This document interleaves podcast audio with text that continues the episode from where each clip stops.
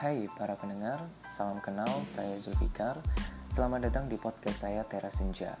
Podcast ini saya buat di saat senja, di mana senja adalah waktu untuk saya mengistirahatkan pikiran dari rutinitas kegiatan sehari-hari.